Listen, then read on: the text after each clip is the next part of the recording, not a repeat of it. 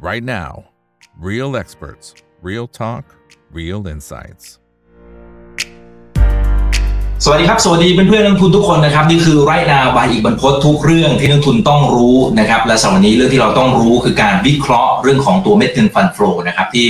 ปีที่แล้วต้องบอกว่าทางฝั่งของพี่ฝรั่งนะครับต่างชาติเนี่ยก็เข้ามาซื้อตลาดหุ้นไทยเนี่ยถือว่าเยอะมากๆนะครับแล้วก็ซื้อต่อเนื่องจัดหนักจัดเต็มเลยนะครับประมาณสัก2 0 0แสนกว่าล้านบาทตัวเลขกลมๆคือ2 0 0แสนล้านนะครับปีนี้เปิดมาแค่ไม่กี่วันนะครับก็จัดหนักเข้ามาอีกนะครับประมาณเกือบ20,000 กว่าล้านบาท ในขณะเดียวกันนะครับสิ่งที่เราเห็นก็คือว่าเศรษฐกิจในบ้านเราเองก็เริ่มที่จะฟื้นตัวแล้วนะครับคำถามคือว่าแล้วหลังจากนี้นะครับเม็ดเงินฟันโฟจะเข้ามาอีกหรือไม่นะครับอ่านี่ก็จะเป็นคำถามนะครับที่จะเรียนสอบถามทางด้านของดรวิสิตด้วยนะครับ วันนี้ได้รับเกียรติจากดรวิสิตองค์พิพัฒนกุลครับกรรมการผู้จัดการกลุ่มบริษัท Trinity จำกัดนะครับ สวัสดีครับดรวิสิตครับ สวัสดีครับ สวัสดีครับครับครับขอบคุณที่ให้เกียรติกับทางรายการด้วยนะครับเอ่อครับสิ่งที่เราเห็นคือพี่ฝรั่งเนี่ยจัดหนักมาตั้งแต่ปีที่แล้วนะครับนะแล้วตอนต้นปีนี้ก็ซื้อเข้าไปอีกเยอะเลยทีเดียวแล้วมีความโดดเด่นจริงๆไหมครับ หรือว่าเราแค่ เหมือนกับฐานต่ำแล้วมันก็เพิ่งจะเริ่มฟื้นตัวเท่านั้นเองดรวิสิตมองไงฮะครับผมคิดว่าเรามีความโดดเด่นจริง ๆ นะครับอันที่หนึ่งนะครับก็คือว่าปีแล้วเนี่ยฝรั่งซื้อมากกว่า2 0 0แสนล้านนะครับ ส่วนหนึ่งคือค่าเงินบาทเนี่ยต่ำกว่าความเป็นจริงนะครับอันที่สองเนี่ยนะครับเอ่อเขามีการคาดการณ์เลยนะครับว่าปีนี้ยังไงก็ตามเนี่ยตัว current account ดูบัญชีเดินสะพัดของเราต้องเป็นบวกนะครับ ฉะนั้นเนี่ยค่าเงินบาทของเราเนี่ยต้องแข็งค่าขึ้นนะครับ จะสังเกตนะครับว่าเขาเอาเงินเข้ามาเนี่ยสองแสนกว่าล้านบาทเนี่ยในช่วงค่าเงินบาทเนี่ยสามสิบเจ็ดสามสิบแปดนะครับตอนนี้ค่าเงินบาทสามสิบสองจุดห้าถึงสามสามเนี่ยคืออย่างน้อยกำไรค่าเงินแล้วเกิดสิบห้าเปอร์เซ็นต์นะครับฉะนั้นตรงนี้เนี่ยเป็นสิ่งหนึ่งที่ทำให้เขามองเห็นคือเขามองเห็นเนี่ยตั้งแต่ปีแล้วนะครับ ว่ายังไงก็ตามเนี่ยตัวดุลบัญชีเดินสะพัดของเราที่ปีแล้วติดลบหกลบเจ็ดเปอร์เซ็นต์เนี่ยนะครับเป็นดุลบัญชีเดินสะพัดที่ต่ำกว่าความจริงนะครับ ปีนี้ก็เห็นเลยนะครับว่ายังไงดูบัญชีเดินสะพัดของเราเนี่ยต้องเป็นบวกอย่างน้อย 0.5 ถึง1%นะครับ ส่วนหนึ่งก็คือว่าเขาคาดการณ์ว่านะครับว่ายังไงก็ตามเนี่ยจีนต้องมีการเปิดประเทศในปีนี้นะครับ แต่ตอนแรกที่เขาคาดการณ์เนี่ยน่าจะเปิดประเทศในไตรมาสสองนะครับนะครับกลายเป็นว่าเปิดประเทศเนี่ยในช่วงมาสักแปดมกราที่ผ่านมานะครับ จึงทำให้ตัวดูบัญชีเดินสะพัดของเราเนี่ยเป็นบวกเร็วขึ้นนะครับนะครับ การว่าดูบัญชีเดินสะพัดของเราเป็นบวกเร็วขึ้นเนี่ยเขามองว่านะครับว่าตัวเรื่องของการท่องเที่ยวดีขึ้นนะครับ อันที่สองเนี่ยตัวราคาน้ำมันนะครับ ปีแล้วเนี่ยตัวดุลการค้าของเราเนี่ยติดลบค่อนข้างหนัก จากการที่ว่าราคาน้ำมันเนี่ยอยู่แถวประมาณสักร้อยสิบร้อยยี่สิบเหรียญนะครับ ตอนนี้ราคาน้ำมันเนี่ยต่ำกว่าสมัยการเกิดสงครามระหว่างตัวยูเครนกับรัสเซียนะครับ ฉะนั้นเนี่ยตัวดุลการค้าของเราเนี่ยน่าจะติดลบน้อยลงนะครับถึงแม้ว่าการส่งออกเรายังไม่ดี แต่ดุลการค้าเราติดลบน้อยลงนะครับฉะนั้นนั่นนั่นคือทำให้ตัวค่าเงินบาทของเราเนี่ยมีโอกาสแข็งค่าขึ้นในปีนี้นะครับเขามองเฉพาะช็อตนี้เองนะครับว่าตัวตัวเอ่อตัวค่าเงินบาทเรามีโอกาสแข็งค่ามีโอกาสแข็งค่าขึ้นนะครับ อันที่สองเนี่ยเนื่องจากว่าตัวการถือหุ้นของเขาเนี่ยค่อนข้างต่ำนะครับ ก็คือถือประมาณ24เปอร์เซ็นต์นะครับฉะนั้นเนี่ยซึ่งเป็นการถือหุ้นต่ำสุดในรอบเกือบ 20 ปีนะครับฉะนั้นนั่นคือผมว่าเวลาเขาเพิ่มเวทติ้งเข้ามาเนี่ยเทำให้ตัวตัวการซื้อของเขาเนี่ยเป็นไปอย่างเรียกว่าทิศทางเดียวนะครับ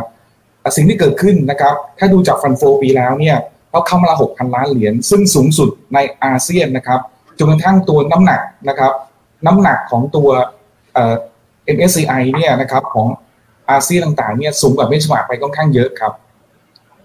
อืมอืมครับอ่าเพราะฉะนั้นอันนี้เป็น 2 ประเด็นนะครับ เรื่องการท่องเที่ยวตอนนี้เราก็เห็นว่าคึกคักมากนะครับอ่าค่าเงินบาทก็เป็นเหมือนที่ดรวิสิตได้เรียนไปเมื่อสักครู่นี้ด้วยนะครับ แต่ทีนี้การการที่เราเห็นนะครับว่าทางฝั่งของอบ้านเราเนี่ยหุ้นหลาย ๆ ตัวมันเป็นแบบโอ e คโนมีนะครับโอเคมันอาจจะเริ่มมีเรื่องของนวัตกรรมอะไรเริ่มเข้ามาบ้างแต่ว่าถ้าเทียบกับต่างประเทศเนี่ยผมว่าสัดส่วนยังค่อนข้างน้อยนะดรวิสิตนะครับนี้เราเราสามารถอิมพลายได้ไหมครับว่ากระแสเม็ดเงินที่มันเข้ามารอบนี้มันมันแค่เหมือนกับว่าเล่นระยะสั้นๆแค่นั้นเอง พักระยะสั้นระยะกลางแล้วเดี๋ยวระยะยาวมันก็อาจจะไปที่อื่นนะฮะ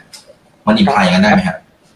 ผมขออนุญาตดูนะครับว่าฟันโฟที่เข้ามาเนี่ยอันที่หนึ่งเราเห็นการเข้าหุ้นชัดเจนแล้วนะครับ อันที่สองเนี่ยเราเห็นตัวที่เข้าเรียกว่า FDI นะครับหรือเงินเงินลงทุนทางตรงนะครับประมาณสักหนึ่งหมื่นห้าพันล้านเหรียญในปีที่แล้วนะครับ ซึ่งหนึ่งหมื่นห้าพันล้านเหรียญเนี่ยเป็นฟันโฟที่สูงอันดับสองนะครับเฉพาะ FDI นะครับที่เข้ามาในรอบ 10 ปีนะครับ จะเห็นนะครับว่าตรงนี้เป็นฟันโฟที่เข้ามาใน New S curve ของเรานะครับ ก็คือเราเห็นว่าปตทเองเนี่ยมีการจับมือฟอกคอนนะครับรวมทั้งบริษัทที่ทำเกี่ยวกับพวกยานยนต์ไฟฟ้าเนี่ยเข้ามานะครับ จะสังเกตนะครับว่าตรงนี้เนี่ยไปเป็น new S curve ทางด้าน FDI ด้วยนะครับ แล้วประมาณหนึ่งในสามเนี่ยเข้า EEC นะครับ ฉะนั้นเนี่ยผมเลยมองอย่างนี้ก็ว่าฟันโฟที่เข้ามามี 2 อย่างหนึ่งอันหนึงก็คือเข้ามาซื้อหุ้นนะครับ อันที่2เนี่ยนะครับก็คือเข้ามา เข้ามาซื้อเอเรื่องเกี่ยวกับ FDI นะครับ สิ่งที่เกิดขึ้นนะครับเอ่อเขาเข้าประเทศเรา6 6,000ล้านเหรียญเนี่ยนะครับ ถ้าดูทั้งอาเซียนนะครับก็6ประเทศเนี่ยเข้ามาทั้งหมด 12,000 ล้านเหรียญนะครับเขาเลือกประเทศนะครับเขาเลือกประเทศก็คือเลือกประเทศที่ก็คือเข้า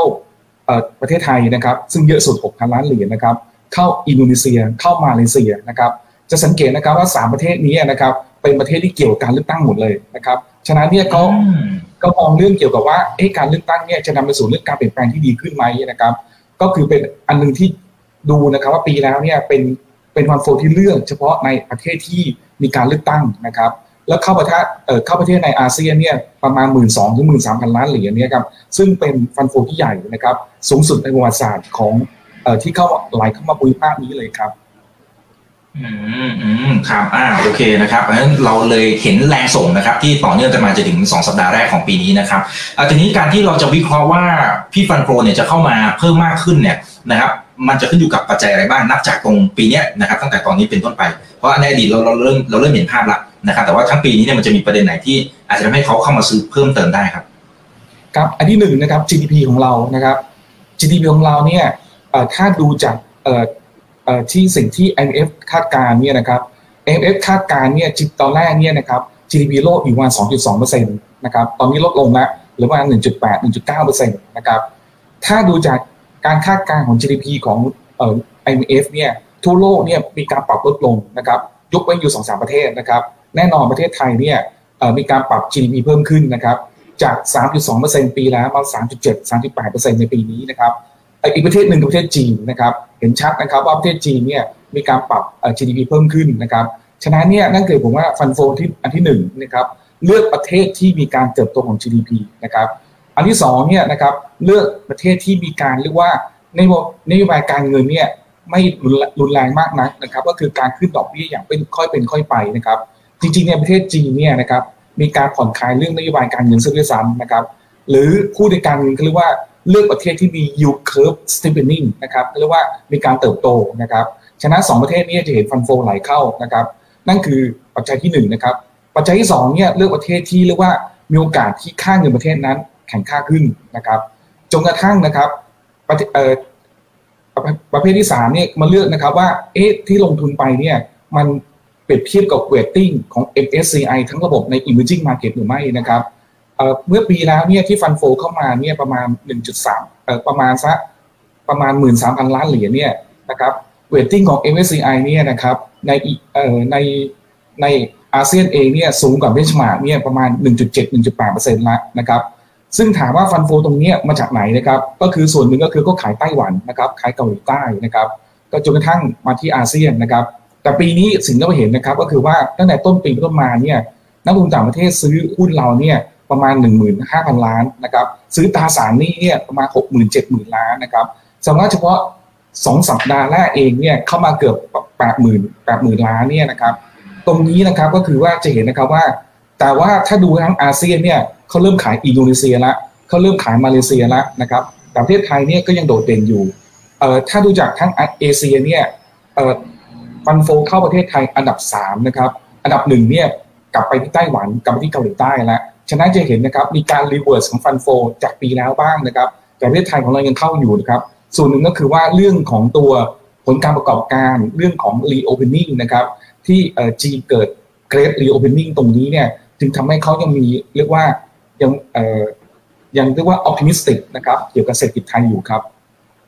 อืมครับแล้วเรื่องของตัว rate differential ครับเอ่อหมายถึงว่าส่วนต่างของอัตราดอกเบี้ยครับอย่างของอเมริกาเนี่ยเขา terminal rate ก็ไป 5.1%แล้วนะครับ บ้านเรายังค่อย ๆ ขึ้นอยู่ดรวิสิตไม่ไม่ได้ให้น้ำหนักเรื่องนี้เลย ใช่ไหมครับเอ่อคือ การที่เอ่อเรื่องเรื่องตลาดการเงินเนี่ยเป็นเรื่องของ expectation นะครับ ส่วนหนึ่งก็คือว่าเขามองว่า terminal rate เนี่ยนะครับของอเมริกาที่5%นะครับอาจจะเป็น peak นะครับแล้วมีโอกาสหยุดนะครับ แล้วมีโอกาสลงดอกเบี้ยซะด้วยซ้ำนะครับ ถ้าดูจากเศรษฐกิจเอ่อเรื่องของสหรัฐเนี่ยนะครับมีโอกาสที่ว่าไตรมาสสองเนี่ยติดลบ 0.1%นะครับไตรมาสสามและสี่เนี่ยตอนนี้ต้องยอมรับว่านักวิเคราะห์เสียงแตกนะครับ บางท่านเนี่ยมองว่าลงไป 0.1%ไตรมาสสองแล้ว rebound นะครับแต่บางท่านมองว่าลงไป 0.1%นะครับแล้วลงต่อนะครับจนทั้งติดลบ 2%ในไตรมาสหนึ่งปีหน้า จะสังเกตนะครับว่าเรื่องของความผันผวนของเศรษฐกิจสหรัฐเนี่ย เป็นสิ่งที่นักวิเคราะห์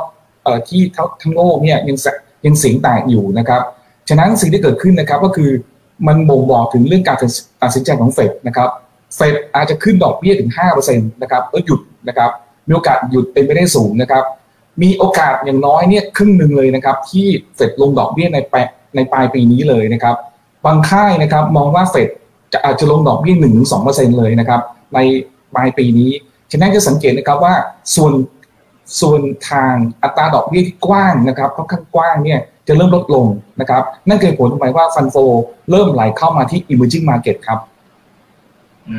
มครับอ่า แล้วก็เป็นเหตุผลว่าทำไมถึงมาบ้านเราด้วยนะครับอ่าต่อให้มันยังมีส่วนต่างตรงนี้อยู่นะครับ โอเคนะครับ แต่ทีนี้วิธีการที่จะดูนะครับ ว่าเอ่อ fund flow ที่เข้ามามันเริ่มที่จะใกล้ถึงจุด peak หรือยังเนี่ยมัน มันพอที่จะมีเทคนิคในการดู indicator อะไรได้บ้างไหมครับคุณวิสิทธิ์ หรือแบบกำลังจะออกนะฮะอ่าอันนี้เผื่อเผื่อเป็น guideline ให้กับนักลงทุนครับครับ อันที่หนึ่งนะครับเออผมคิดว่าเรื่องเออปัจจัยภายในนะครับสำคัญนะครับเอ่ออันที่หนึ่งเนี่ยตัวตัวดูบัญชีเดือนสะพัดของเราเนี่ยจะต้องเป็นบวกตามที่คาดการณ์ที่ได้นะครับ อันที่สองเนี่ยตัวค่าเงินนะครับ ค่าเงินเนี่ยนะครับเขาเรียกว่าตัว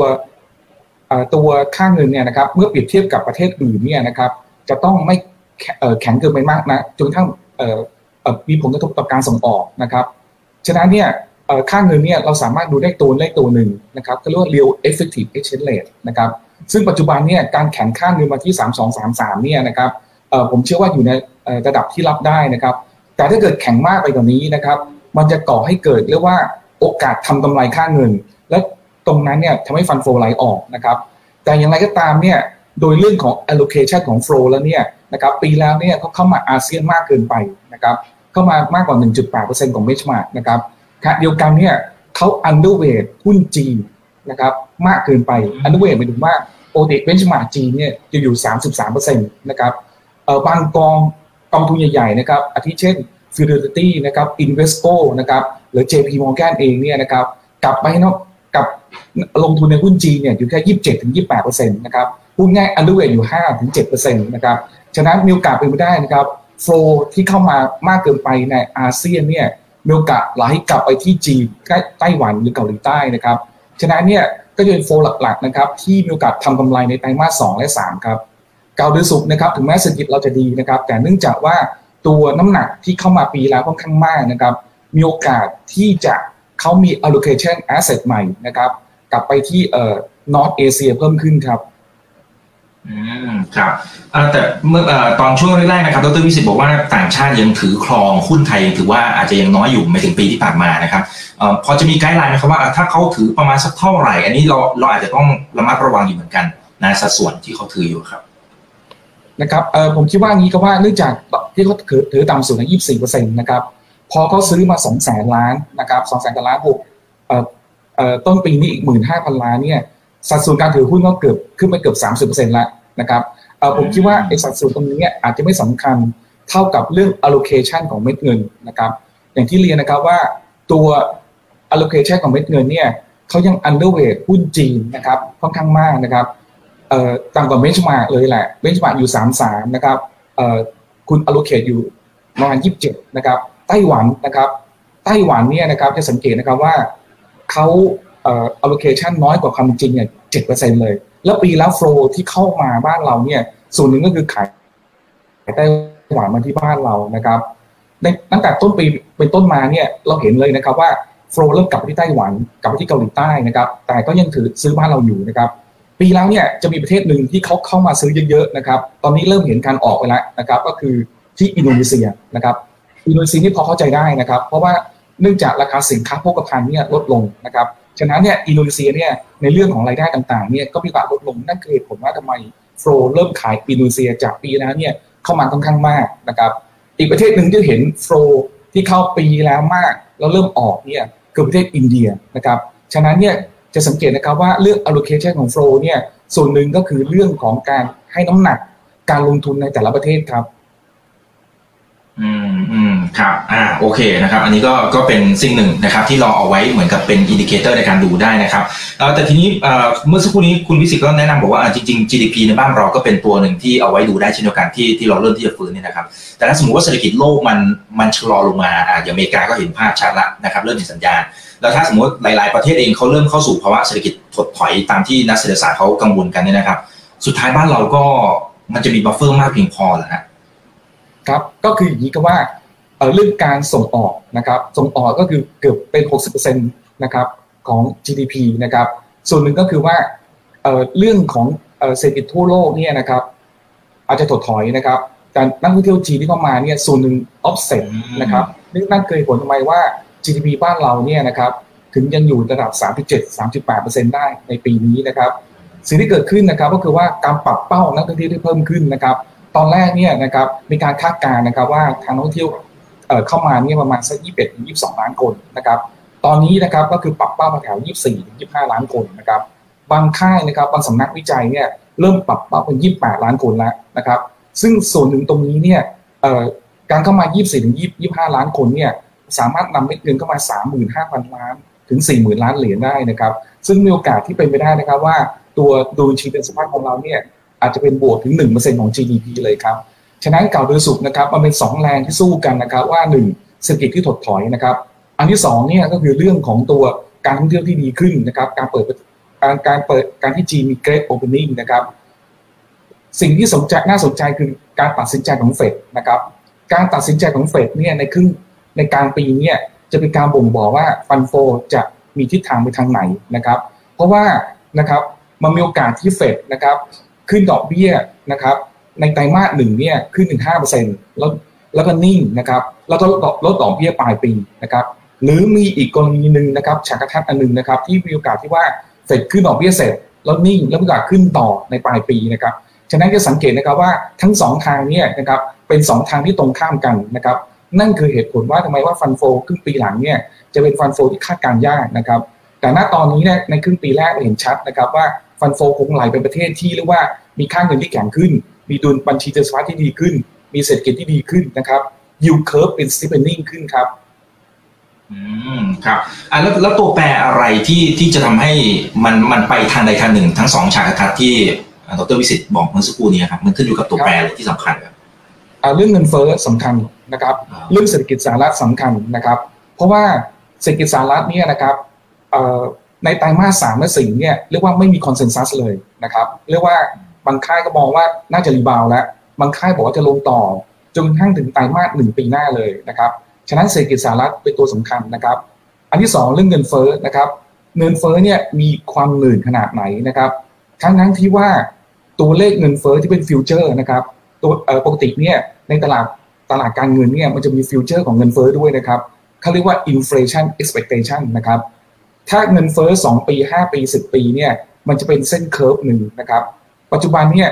เงินเฟ้อที่ระดับ 2 ปีเนี่ยคาดการณ์ที่2%เองนะนะครับนั่นหมายความว่าหลายค่ายนะครับมองนะครับว่าเฟดขึ้นดอกเบี้ยรอบนี้รอบสุดท้ายล้วนะครับแล้วคงนิ่งแล้วลงต่อนะครับเพราะเงินเฟ้อเหลือสองเปอร์เซ็นต์นะครับแต่ก็มีโอกาสเป็นไปได้นะครับว่าที่ที่ตลาดอาจจะผิดก็ได้นะครับ ตลาดอาจจะผิดนะครับว่าเงินเฟ้อเนี่ยที่สองเปอร์เซ็นต์เนี่ยอาจจะมองเออดีเกินความเป็นจริงนะครับ เพราะว่าเรื่องค่าแรงขั้นต่ำนะครับของสหรัฐเนี่ยค่าจ้างแรงต่อชั่วโมงเนี่ยก็ยังสูงอยู่นะครับ อันที่สองเนี่ยนะครับการที่ว่าจีนเปิดเมืองนะครับ Great Reopening เนี่ยนำไปสู่ราคาสินค้าปิโตเคมีที่น่าจะเพิ่มขึ้นด้วยนะครับ ก็จะทำให้ตัวเงินเฟ้อที่คาดการณ์ว่าจะลงกลับไม่ลงนะครับฉะนั้นเป็นไม่ได้นะครับว่ากลางปีนี้จะเป็นตัวตัดสินนะครับว่าทิศทางของตลาดทุนโลก ทิศทางของเศรษฐกิจอเมริกาจะเป็นอย่างไรครับ อืมครับอ่าซึ่งตรงนี้ก็ยังมีความไม่แน่นอนอยู่นะครับอ่าในสุดสำหรับตัวครึ่งปีหลังนะครับ เดี๋ยวรอลุ้นกันนะครับ เดี๋ยวผมขอเก็บตกนะครับ ในประเด็นที่เกี่ยวข้องกับฟันโฟกันสักหน่อยนะครับ อย่างอ่าตัวเรื่องของ FDI ที่วิสิตเองก็ก็บอกนะครับ แล้วเราก็เห็นตามหน้าข่าวต่างๆว่า โอ้โห ต่างชาติเนี่ยเข้ามาบ้านเราเยอะจริง ๆ นะครับทั้งที่ก่อนหน้านี้คุณวิสิตทำไมดูเหมือนคนกังวลนะว่าเดี๋ยว FDI มันต้องไปเวียดนามนะมันต้องไปซึ่งซึ่งมันก็ไปจริงแหละนะครับ แต่ว่าในช่วงประมาณปี 2 ปีล่าสุดเนี่ยดูเหมือนจะมาทางฝั่งของไทยแบบ เยอะแล้วมาแบบพรวดรวดเดียวนี่แบบอื้อหือมาแบบจัดหนักจัดเต็มเลย มันเกิดอะไรที่เป็นลักษณะของการเปลี่ยนแปลงอย่างมีนัยสำคัญครับนะครับเอ่อผมคิดว่าเราหาอุตสาหกรรมอุตสาหกรรมที่เป็น S curve เจอนะครับ เราตั้งใจนะครับเป็นฮับนะครับของ EV พวงมาลัยขวานะครับ อันที่หนึ่งนะครับ อันที่สองเนี่ยนะครับเราจะสังเกตนะครับบริษัทยักษ์ใหญ่นะครับ เรื่องของตัวเกี่ยวกับเอ่อรถไฟฟ้าทั้งหลายเนี่ยเริ่มมองเมืองไทยนะครับ ตอนนี้กำลังรอเทสลาว่า จะจะตัดสินใจไปที่ไหนนะครับ ก็มีหลายประเทศที่รุมจีบกันอยู่นะครับนะครับถัดมาเราเห็นนะครับว่าตัวนักลงทุนใหญ่ๆนะครับ Amazon Web Services นะครับ AWS เองก็เลือกเมืองไทยเป็นฐานนะครับฉะนั้นต่างๆนี้มันเป็นเรื่องของ infrastructure ต่างๆ ด้วยนะครับ ถึงแม้ว่าตัวถึงแม้ว่าตัวเรื่องค่าแรงขั้นต่ำของเนี่ยของเราเนี่ยอาจจะสูงประเทศอื่นนะครับ แต่เรื่องอินฟราสตรักเจอร์นะครับ เรื่องของ policy รัฐนะครับ เรื่องของนโยบายรัฐต่างๆเนี่ย มีผลในการดึงดูดเม็ดเงินที่เป็น FDI ก็มาครับ อืมครับอ่าเพราะฉะนั้นเราจะเห็นการเปลี่ยนแปลงนะครับ ว่าเออมันเข้ามาจริงๆนะครับ แล้วเข้ามาอย่างมหาศาลในหลากหลายอุตสาหกรรมด้วยนะครับ โอเคนะครับเอ่อแต่ทีนี้ถ้าถ้าเป็นในมุมของการเลือกตั้งนะครับอ่าอย่างดรวิสิตเองก็บอกว่าจริงๆก็จะอ่ามีมี จุดหนึ่งเป็น factor หนึ่งอยู่เหมือนกันที่ต่างชาติเขาก็จะมองว่าเอ๊ะมันจะเกิดการเปลี่ยนแปลงอะไรหรือไม่นะครับในหลาย ๆประเทศก็เลยทำให้เงินอาจจะเข้ามาในช่วงปีที่ผ่านมานะครับมันมีฉากทัศน์ในรูปแบบไหนได้บ้างนะครับที่อาจจะมีผลต่อการตัดสินใจของพี่ฝรั่งนะครับ fund flow นะครับหลังจากการเลือกตั้งนะครับ ครับผมคิดว่านโยบายนะครับหลังเลือกตั้งเนี่ยก็คงอาจจะไม่เปลี่ยนแปลงนะครับ สิ่งที่สำคัญก็คือว่าถ้าได้รัฐบาลเสียงข้างน้อยนะครับ ที่ยังรังรัฐบาลอยู่เนี่ยอาจจะตรงนี้ก็อาจจะต้องระวังนิดนึงนะครับผมคิดว่าถ้ารัฐบาลพรรคที่ชนะสสเนี่ยสามารถรันรัฐบาลได้เนี่ยนะครับได้เสียงข้างมากเนี่ยและสามารถที่จัดตั้งรัฐบาลได้เนี่ยก็เป็นคันลองกับประชาธิปไตยนะครับ สิ่งที่นักทุนต่างประเทศอาจจะต้องระวังนิดนึงก็คือว่า ถ้าเป็นรัฐบาลเสียงข้างน้อยนะครับแล้วจัดตั้งรัฐบาลเนี่ยหมายความว่าโอกาสที่ผ่านเรื่องเกี่ยวกับกฎหมายสำคัญสำคัญต่างๆเนี่ยโอกาสผ่านไปได้ยากนะครับ ฉะนั้นเนี่ยก็อาจเป็นจุดหนึ่งนะครับที่นักทุนอาจจะต้องเอ่อต้องให้ความระมัดระวังเป็นพิเศษนะครับ ว่าผลการเลือกตั้งเนี่ยจะออกมาเป็นรูปแบบไหนครับ ต้องเป็นรัฐบาลเสียงข้างมากครับต้องเสียงข้างมากและสามารถที่จะผ่านกฎหมายได้ง่ายหน่อยนะฮะใช่ครับ อันนี้ก็เป็นหลักโลจิกทั่วๆไปนะครับ ประเทศไหนก็ตามเนี่ยที่มีรัฐบาลเสียงข้างน้อย ในการที่บริหารประเทศเนี่ยนะครับ มักไม่สามารถที่จะผ่านกฎหมายสำคัญสำคัญได้นะครับ เราเห็นประเทศตัวอย่างที่ประเทศญี่ปุ่นเมื่อก่อนนะครับเป็นต้นนะครับที่มีรัฐบาลเสียงข้างน้อยเนี่ยก็ไม่สามารถที่จะผลักดันกฎหมายสำคัญสำคัญออกมาได้ครับอืมครับถ้าเป็นสถานการณ์อีกแบบหนึ่งแต่จริงเราไม่อยากให้เกิดนะครับ เช่นเกิดการไม่ยอมรับผลการเลือกตั้งอะไรก็ตามนะครับ แล้วเกิดความวุ่นวายเนี่ยอันนี้มันจะมีผลมันมีน้ำหนักมากน้อยแค่ไหนสำหรับนักลงทุนต่างชาติ ถ้าเทียบกับฟันเดเมนทัลที่ดรวิสิตพูดมาในตอนต้นว่าเฮ้ยมันก็ยังมีมีข้อดีอยู่หลายข้ออยู่เหมือนกัน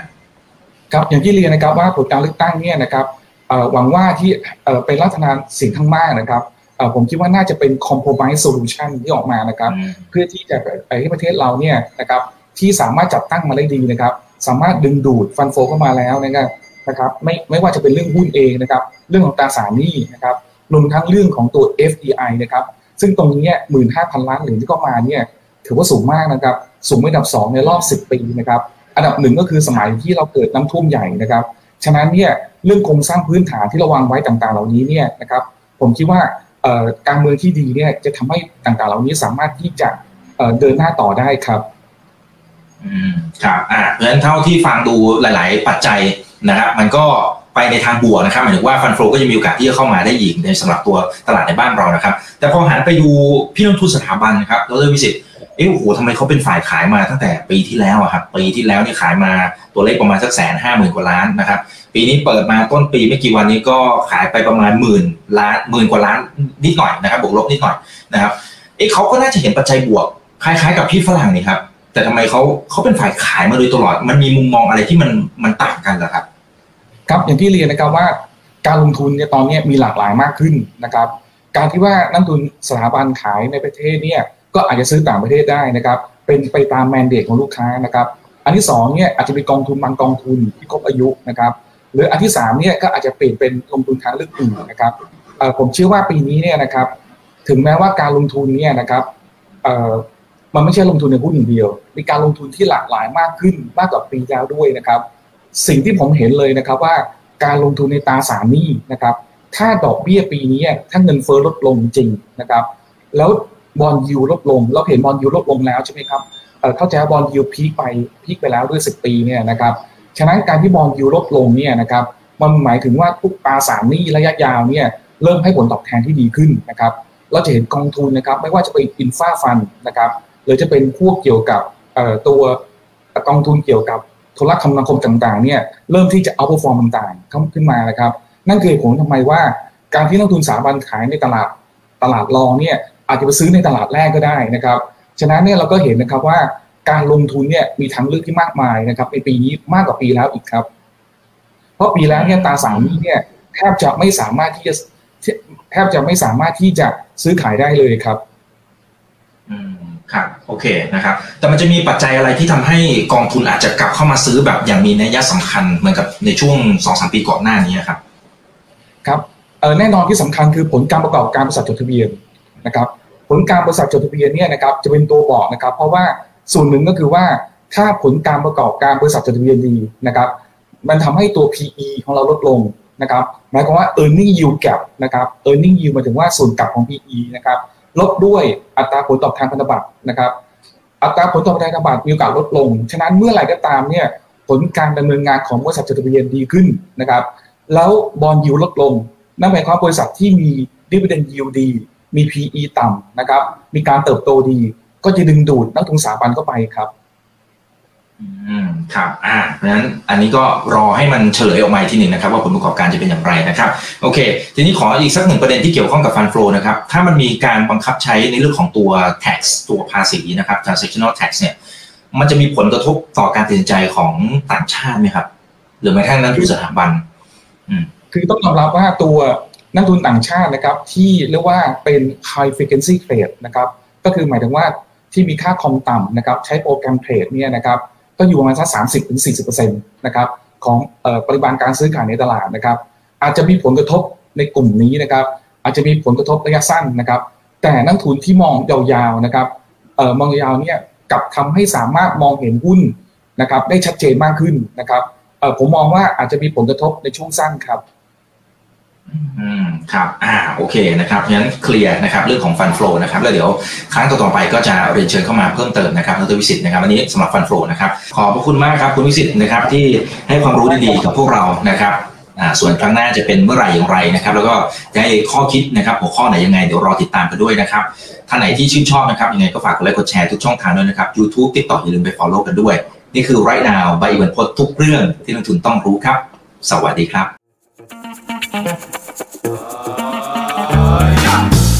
ถ้าชื่นชอบคอนเทนต์แบบนี้อย่าลืมกดติดตามช่องทางอื่นๆด้วยนะครับไม่ว่าจะเป็น Facebook, YouTube, Line Official, Instagram และ Twitter จะได้ไม่พลาดการวิเคราะห์และมุมมองเศรษฐกิจ และการลงทุนดีๆ แบบนี้ครับ อย่าลืมนะครับว่าเริ่มต้นวันนี้ดีที่สุด ขอให้ทุกท่านโชคดี และมีอิสรภาพในการใช้ชีวิต ผม อีกบรรพฒนาเพิ่มสุขครับ